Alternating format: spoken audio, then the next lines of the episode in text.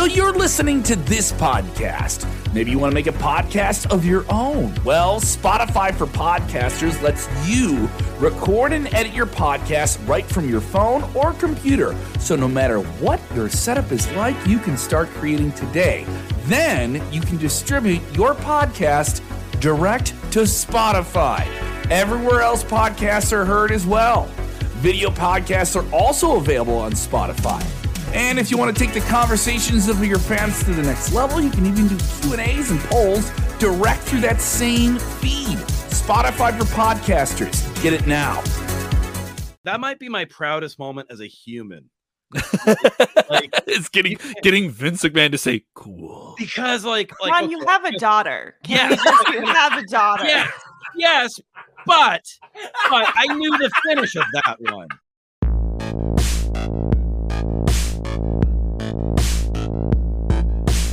I am Kev Kellam for Sports Sportskeeda. More importantly, John Ryman, former WWE writer, uh, you can introduce me to the collective of people you've put together for this new podcast. This is launching on iHeartRadio.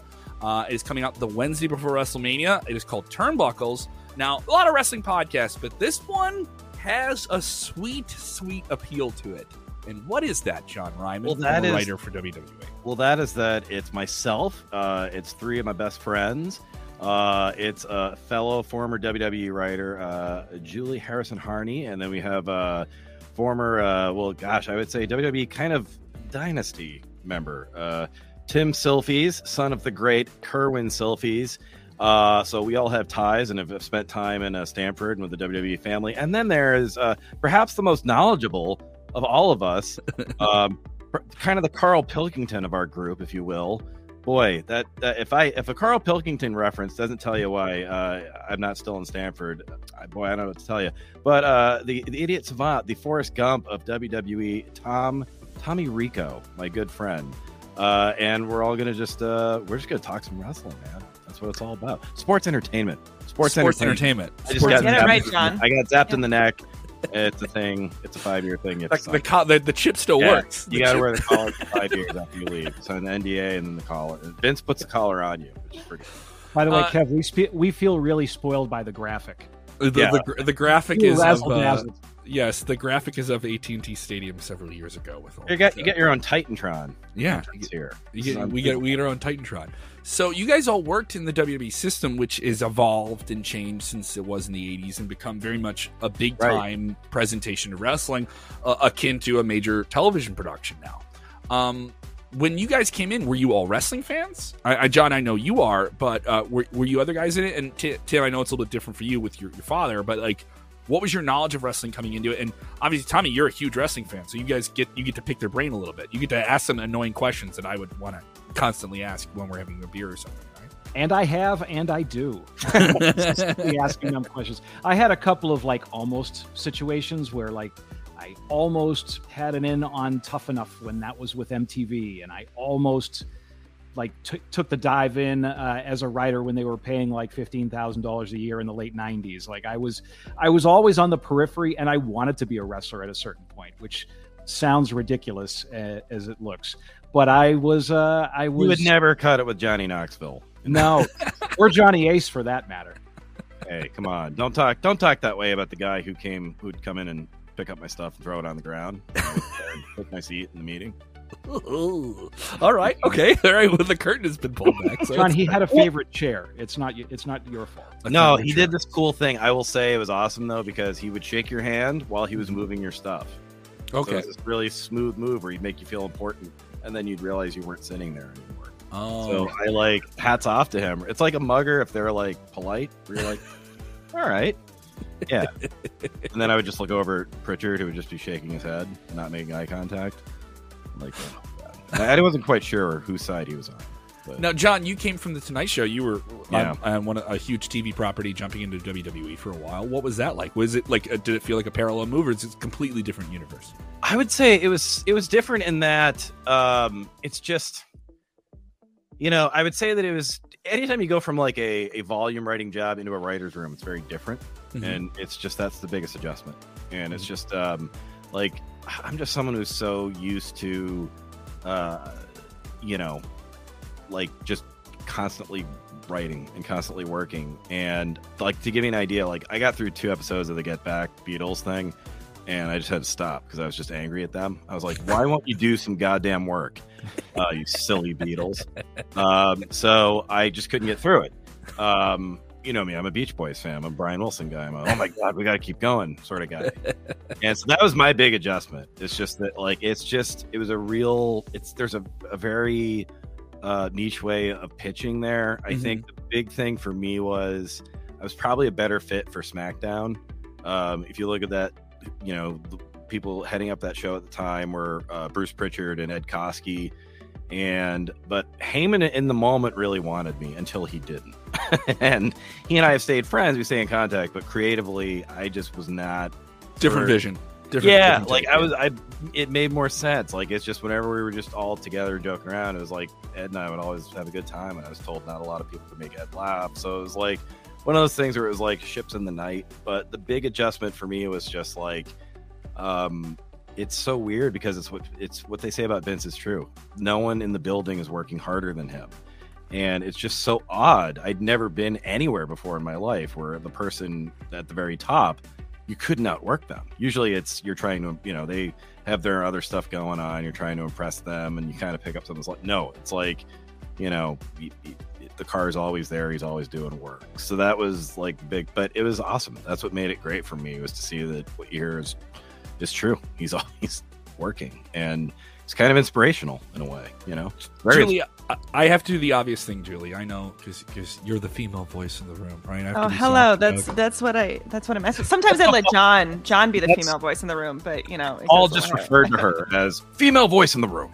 Um, so it, it's a different environment, right? This is a Sure. male, it's a very male-oriented superhero, testosterone-driven product. But obviously, I think WWE's made honest attempts to bring in more female fans with more stronger female characters, and now Oh, they yeah. were doing that with the creative process. When you were there, did you have that sense of it when you came in? It's like, no, we want to hear your take that we we obviously can't create it on our own. We're just a bunch of dudes. What was it like when you came in there? What was the process like for you? Yeah, I ultimately the thing that I took away was the other female writers were phenomenal. I think I felt an immediate community and an immediate connection to the other female writers that were in the room, and that was really cool. Um, working with Dana Warrior was amazing. She really took me under her wing. She taught me a lot about how the process worked. I loved learning um, uh, about her writing style and and her creation of characters. I mean, she just has the most wonderful vision. Um, Betsy was was there when I was there, and we had a writer's assistant, Christine, who was also amazing. And I think what I was really lucky to have was that this group of female writers really stuck together and really supported one another and did a lot of projects together. And so the normally competitive environment that I think a lot of other people may have felt when they came into WWE, I did not get that at mm. all. I mm. felt a real kinship and a camaraderie with the other women at WWE. They were amazing. I, I got I got really lucky. I think I got really really lucky. And it's good, and it's a world where it's kind of like a it's a highly it's like high school that never ends. You just keep going to the next thing, and we're fighting to the next big prom at the next mania, or you know, the next the next big end of the year. Tim, for you, your father's in the business, so you're around it the whole time, right? Yeah, yeah. I mean, I don't remember a time not being in it. Honestly, I don't really remember too much before he worked there. Vince Vince hired him right around one, WrestleMania one, uh, so it was like the long haul. So I just kind of grew up in the middle of all that madness back back in the day. You know, my dad was a TV director who who got he he ran into Vince kind of by happenstance, and then two years later they were doing uh, WrestleMania three in the Silverdome with you know 90 93,000 people. So it's it's been it's been a, a weird kind of circus to to grow up in, but like I said, it, it was a part of my life from the from the very get go.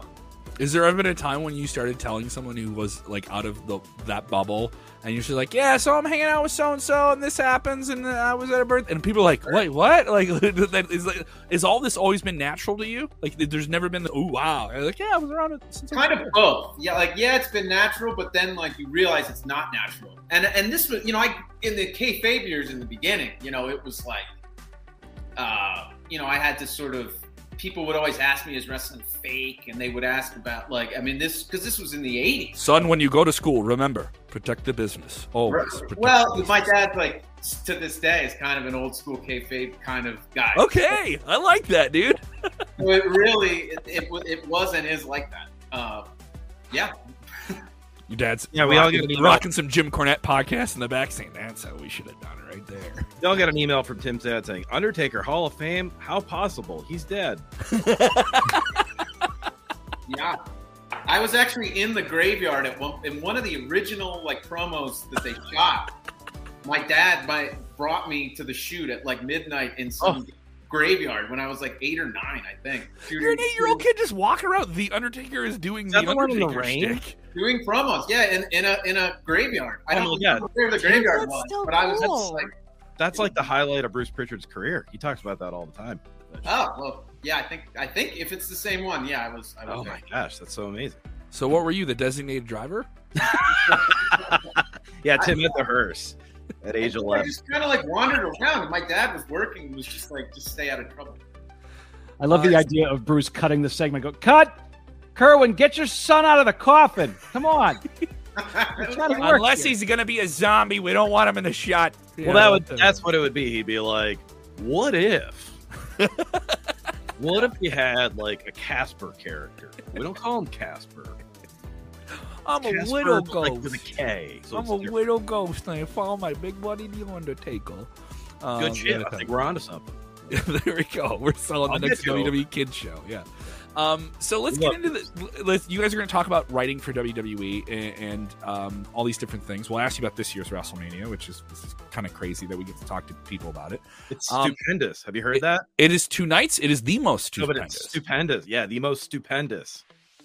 Talk to me about that language. Language and and no and, and adjectives are seem like such a big thing with WWE. It is a show where it's on, so they really drill in a certain phrase to you, like John Cena and The Rock. It was once in a lifetime, and, you, and every fan knew that.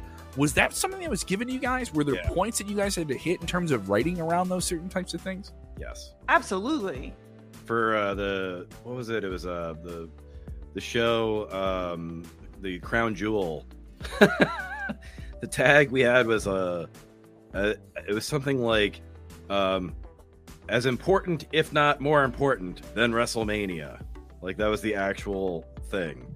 And it was like you had to write that in all the like any any any language you had. And then um I'm guessing stupendous, Julie. You could probably back me up. I'm guessing there was just a, an hour, like a 90 minute meeting, and they were just saying words, probably. Right? Oh yeah, I think uh, what I remember are some of the exercises we did was there would be an upcoming event or a, a new wrestler was premiering or various things, and you would just sit and write as many many phrases, taglines, catchphrases as as possible. You'd hand them over to the head writer, and they would just compile a huge document. Uh, we'd go to the creative meetings. We'd sit it in front of Vince, and he would sit there with his pencil and just read through each one and X the ones he didn't like and check the ones he did. That's what I did. John, is that that's what was that what it was like when you were there? I don't know if we had it. I don't know if it was quite as organized. Um, I was there. Julie came in as I was leaving, so it was like I was there like summer to end nineteen. Like that was kind of mainly when I was there, and so you guys, can, people can go look up. That was when Bischoff was there, and then he wasn't, and Bruce was he was going to be zooming in, and then next thing you know, he's buying a house. Uh, no, I don't know that we were quite as organized yet, but there was a lot of um, sort of someone taking notes and then um, people just kind of talking and Vince kind of looking at the ceiling and then repeating back the like there was we didn't have the there wasn't as much organization it sounds like Julie's talking about but I do remember a story about someone found there was like uh the bios of all the wrestlers and the superstars. I'm sorry. Collar went off again. And um they um and so they had all the superstars and someone brought up like their bios. And uh, this was relayed to me. This happened the week before i was in the office. And vince said "Wh- what are we doing with those by the way? And they said uh, well what do you mean? He's like uh, when's the last time we updated them And so then someone brought up the website and he just started going through. And the first one they had, of course, was Brock Lesnar. And Vince went, ah, This is terrible. We need all new. This we got to take all this down. So in real time, they took they deleted his bio from the website, and then they spent, I heard, uh, two hours in, as a group rewriting Brock Lesnar's bio, uh, and it was literally Vince saying like, "Magnificent, monstrous," just, like just saying out words, and uh, they were there for two hours, and then he went, "What do we have so far?" He's like, God damn, wasn't anyone putting them in the order? And we were like, no. And he's like, ah, so it's another half hour. And then they got to the end and he goes, Who's next? And they were like, Randy Orton. He's like, we'll do that tomorrow. that was the end of the meeting. And thankfully he had like other he had like XFL stuff to do with Vince, but like sort of like we would go through that. So there was a lot of some of in some of those late night meetings, because like Vince is a night owl, like you've Mhm. probably heard, and I can identify. Like I'm this, I am the same way, and it just feels like the world stops. So you just take your time, and you're just like, I'm gonna think of everything there is. And so, I my guess is they probably who do we think came up with stupendous? I'm gonna say Heyman. Well- who do we all think sta- like like who came up with stupendous? I think it's Vince. I mean, in the Really? Pat McAfee interview, Vince, they asked him about stupendous, and it really just came down to him liking the word, and it was just that simple. But Yeah. like, I, I think you figured out John does a very good yet respectful impression of Vince McMahon. Current yeah, Vince. I it don't is. know. It I is don't not. think It is an honorable. It is an honorable version of his Yeah. his gruffled uh, take on, on the Yes, world. I The do. best way to describe the impression, though, John's impression of Vince McMahon is that Vince thinks ideas are delicious. Like Yeah, that's he really does. He, he, ta- he, he he takes them in, he savors them, and then says them out loud. So that's that's your cue. John. You can go ahead and stupendous that. stupendous. Superstars, and he would bang his pencil. Are stupendous. I think we can go home. So let's let's get into You guys this. go home. I'm going. Your uh your time in WWE and Tim, I want you, you're involved in this. What is the proudest thing that you were involved in getting to television that fans got to see? What is the thing that you saw get on television? You're like, I helped make that. Here's my contribution to it. Here's what somebody else contributed. Here's where the talent really brought it home. Show that process that we're that you guys were the most proud because it's a very hard process to get through to get something on TV, right? Yeah, I mean, I'll, I'll let these guys go first, but it's very it's very difficult at any show. People have to realize that. Mhm. So, like, um, I'm gonna say it. Internet wrestling community. Sorry, um, I was trying to give it up for Lent. Uh, that phrase. My collar went off. Your collar. My sports went key, my sports key Yeah, collar went off. Uh, no, but everyone that says like like what's what's going on? It's all problem. It's like guys, it's any TV show. Yeah. I mean, like I said, go watch the Beatles thing. It's a writer's room is painful when you have to try to honor everyone's ideas sometimes, especially when everyone's kind of not on the same page or trying to figure things out on the fly. Julie, what's your what's the coolest thing? I, I already know what your most infamous thing is. We're I saving. do. Okay. Yeah. Tell me the I- good one though. The good one, anytime I got to write with Kairi Sane and Asuka uh, when they were the Kabuki Warriors, I, I just have the fondest memories of sitting with them in the hallway, backstage, working on uh, how they would deliver the promo and, and what the best way to do something is. One of my favorite moments is we're backstage um, and uh, we're working with Asuka and Kairi, and um, uh, there was a word uh, in English that we were trying to translate because obviously Asuka sometimes speaks Japanese when we're in the ring, and and we didn't know that word, so we had to pull out Google Translate to attempt to tell Asuka the word that we were trying to tell, and Google Translate wasn't getting it right. So it was just this really wonderful, fun moment of um, her about to go on stage and us just getting a new rewrite and and uh, trying to tell her what word she needed to say in in Japanese uh, as she was about to go cut her promo in the ring. Um, the the they, I have I have incredibly fond memories of working with with both of them and really enjoyed anytime I got to write for the Kabuki, Kabuki Warriors. That- It was my favorite. Um, I do have I didn't write this this piece, um, but I was a part of it. This was this was not written by me. Um, there was a backstage piece where Kairi Sane was was leaving, and she plays the recorder. Yeah. and um, it was it was probably one of my favorite moments because we just wanted to have like a fun silly thing and we asked Kairi like do you play like an instrument do you have something that you could be doing backstage I think she gets is it Nia Jax that that that comes out so, so I think it's Nia she comes out and and uh, uh, backstage and she attacks her um, and um, we asked Kairi, we're like, do you play an instrument? Is there anything you, you can be doing or practicing?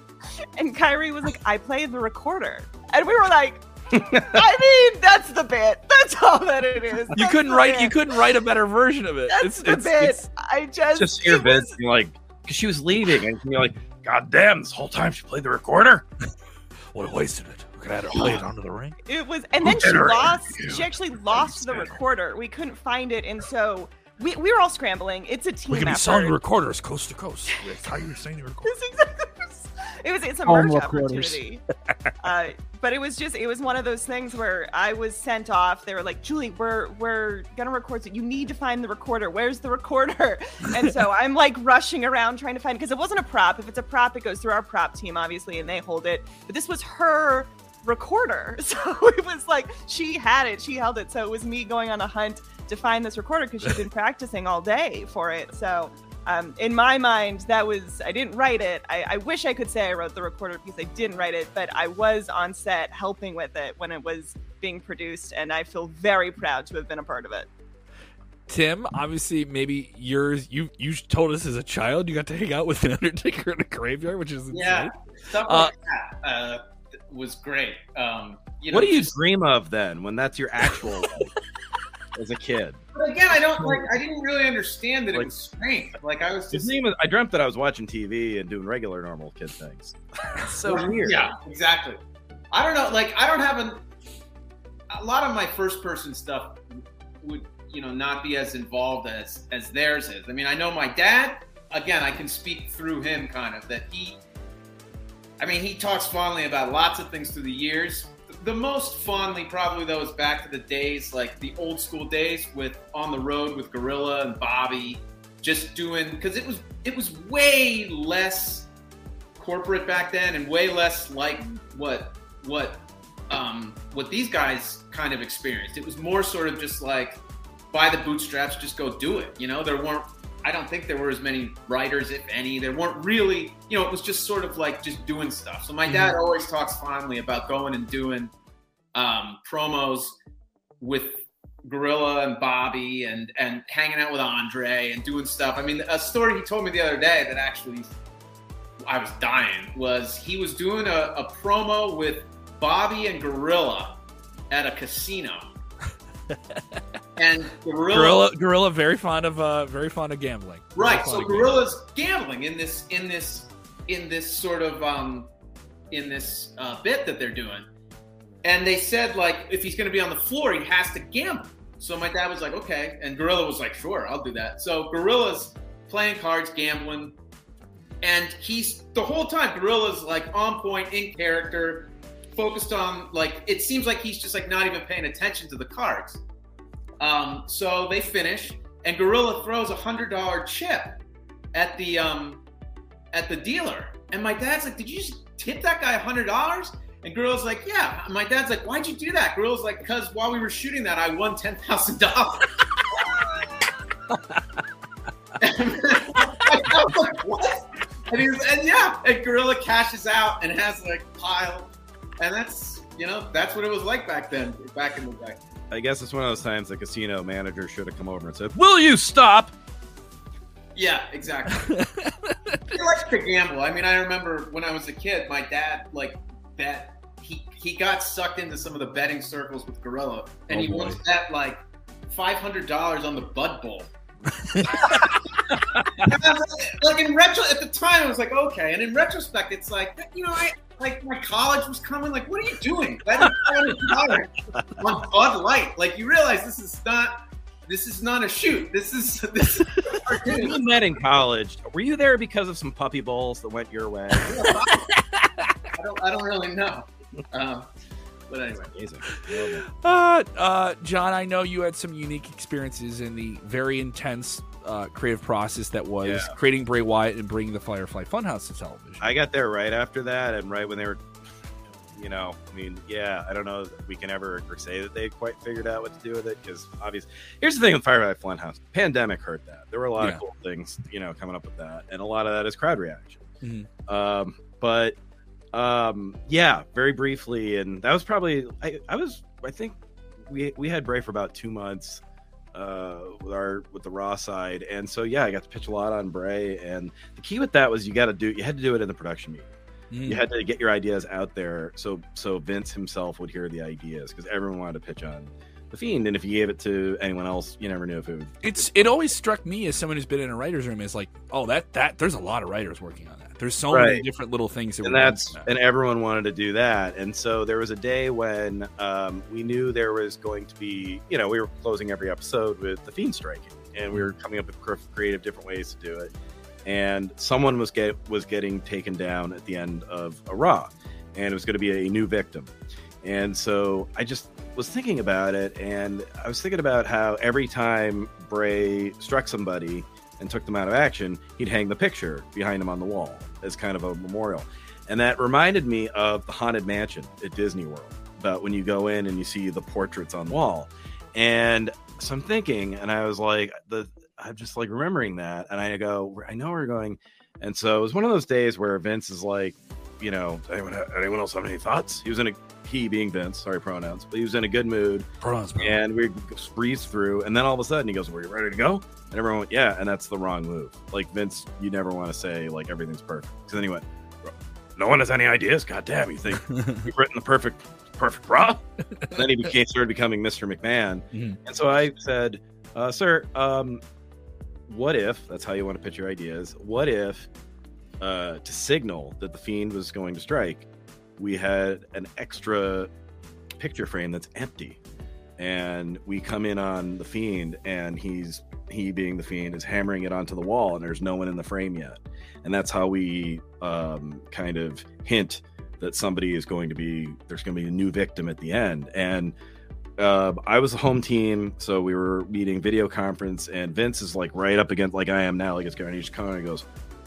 "Oh, that's," and he looks right at it. And he goes, "That's cool." and said it, and then like the way he said it was like just the Vince you remember from like how you know, it was like his eyes got all big, like the GIF. You see where he goes, "That's cool," and he takes the pencil. You can see Bruce running across like right away. He's like, "Yep, that's in," and everyone's going, "Oh wow!"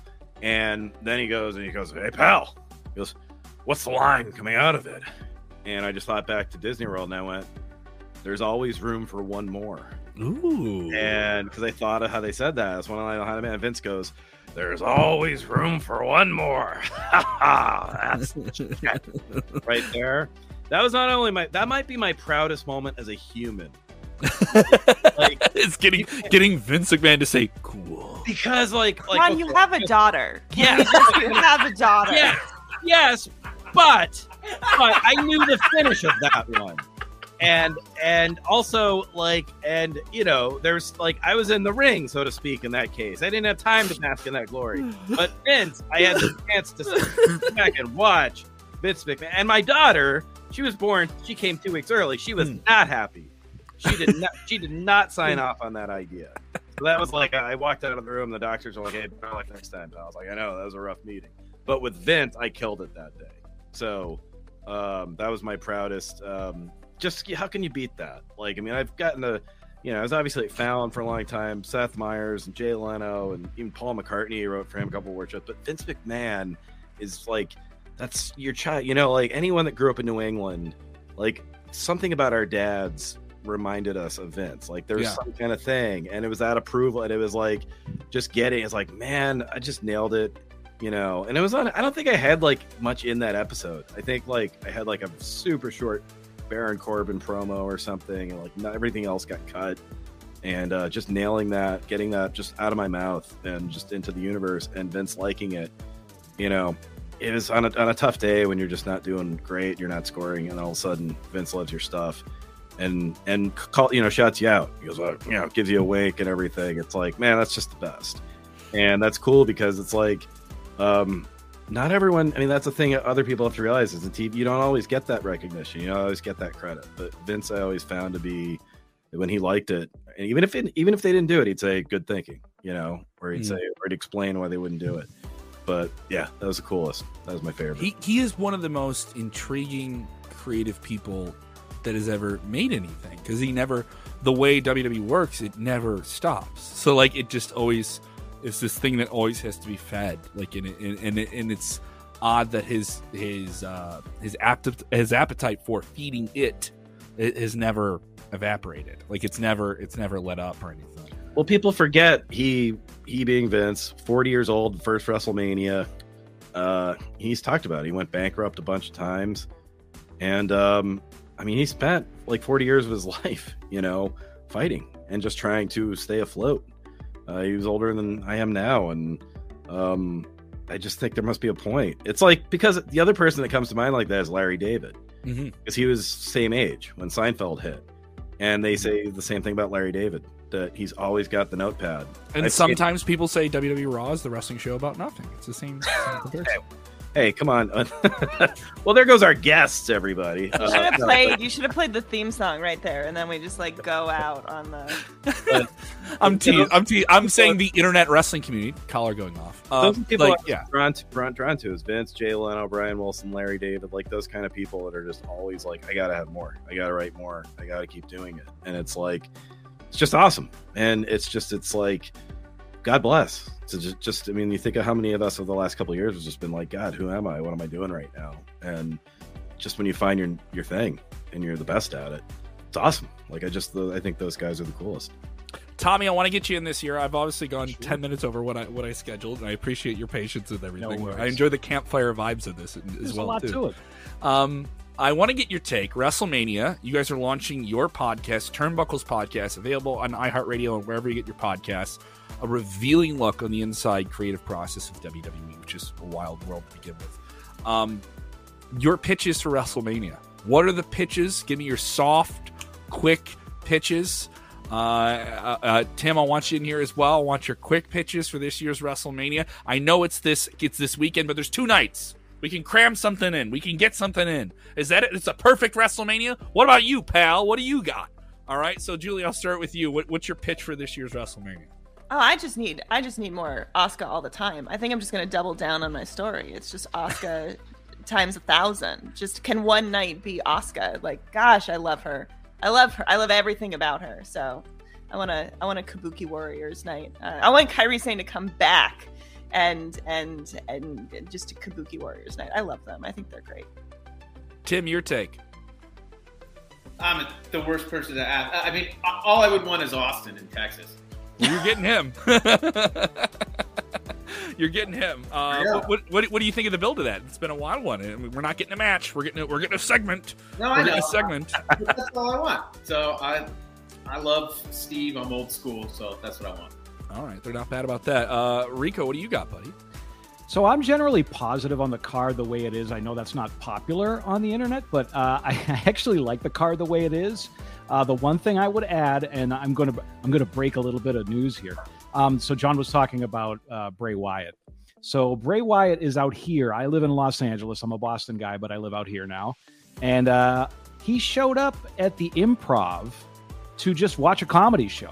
And I got a call from a buddy of mine. He's like, "Hey, look who I met!" And he sends a picture of him with Bray Wyatt, who literally looks like he's made of tree trunks. Um, and he he looked like he was having a good time. He said Bray was a really great guy, and he's And then he disappeared. He disappeared into a fog. Yeah, well, I would love to seen see him uh, reemerge from the fog at the end of night two. Just bring him back. I mean, he's it, it. They clearly lost merchandise sales. He went out and did his thing. I think that's done filming, so hopefully he can come back. I'd love to see that at the end of WrestleMania night two. Just He's have a him come mythical in. character. John, you're give me give me your give me your wild pitch for WrestleMania 38. I'm just going to piggyback off Tom. I think uh, at the end of the main event of night two, lights down, lights up, fiends in the ring, strikes everybody. Oh my gosh. And then uh, pulls off the mask, and you bring back uh, Jim Ross just to say, Oh my God, it's John Laurinaitis. and then uh, instead of- Johnny Ace, we never. And then instead of folding chairs, everyone gets to go home with a free Johnny Ace NFT. I'm nervous for this podcast. I'm going to be honest with you. I'm nervous for this podcast. the What have I- Titanic Or that I signed up that for. or anything that involves Paul running. That, I'll go for either one of those. Well, Julie, remember it's on you now to get Asuka as a guest. So Oh, I know, right? It's good. She's That'll be an in Google Translate the the whole way. time. It'll just be Google Translate. That's all it'll be. That's fine. Um, uh, did you guys launch uh, socials uh, for the Turnbuckles podcast yet? If people want to check it out, I don't. I don't want. I don't want to miss any pitches that we're not supposed to pitch here. We're on Instagram, I think. Okay. And um, yeah, so you can find us there. And um, there's going to you're, be you're literally getting us before the drop. yeah, I know. I, I just want to get you guys going. And obviously, if anyone is a fan of what you hear me do on Sports Key, check these guys out. They're they're wonderful, creative people. They're wrestling people. They're they enjoy it before they ever got to work with it. Uh, Tim was raised in it. I'm very jealous of him getting to hang out with the Undertaker as a child. That's that's unfair. Uh, but definitely check out Turnbuckles podcast through iHeartRadio on all major podcasting platforms, launching this Wednesday before WrestleMania. If you need even more inside scoopery, uh, here here's a deep scoop. Here's a real, real deep scoop, and this is just a fun, different take. I know there's a lot of options here, but this is a very, very different one. I Thank you guys so. too is and just real quick. I, I think Mhm. it's just we we just have fun with it. Yeah. you know, it's like we let everyone else go nuts and get angry on Tuesday, and then you can on Wednesday. We get our you get our lukewarm take, which I think is the best kind of take. it is. Tell it, John. Thanks. You won't burn your mouth. We're fandom detoxed. Yeah, it's like you'll just get like, we know we've had some time to think it over, and uh yeah, maybe the golden egg thing didn't go great, but here's what we think was they were trying to. do. Here's the symbolism behind the golden egg. And We'll go there. So The symbolism behind the golden. egg. Let's read into it, right? Red Notice, Red Notice Symbol. streaming now. Red Notice streaming now. on Oh, Netflix. yeah. Red Notice. SummerSlam, the most symbolic event. Oh, everyone go home. I'm going to the gym. if nothing else, you can enjoy a very honorable, not disrespectful impression of Vince McMahon. Uh, Turnbuckles podcast Wednesdays, uh, launching the Wednesday before WrestleMania. Thank you guys so much. Appreciate the time. Looking forward to hearing it too. Thanks, Thank Kev. you. Thank Thanks, you so guys. much. Bye.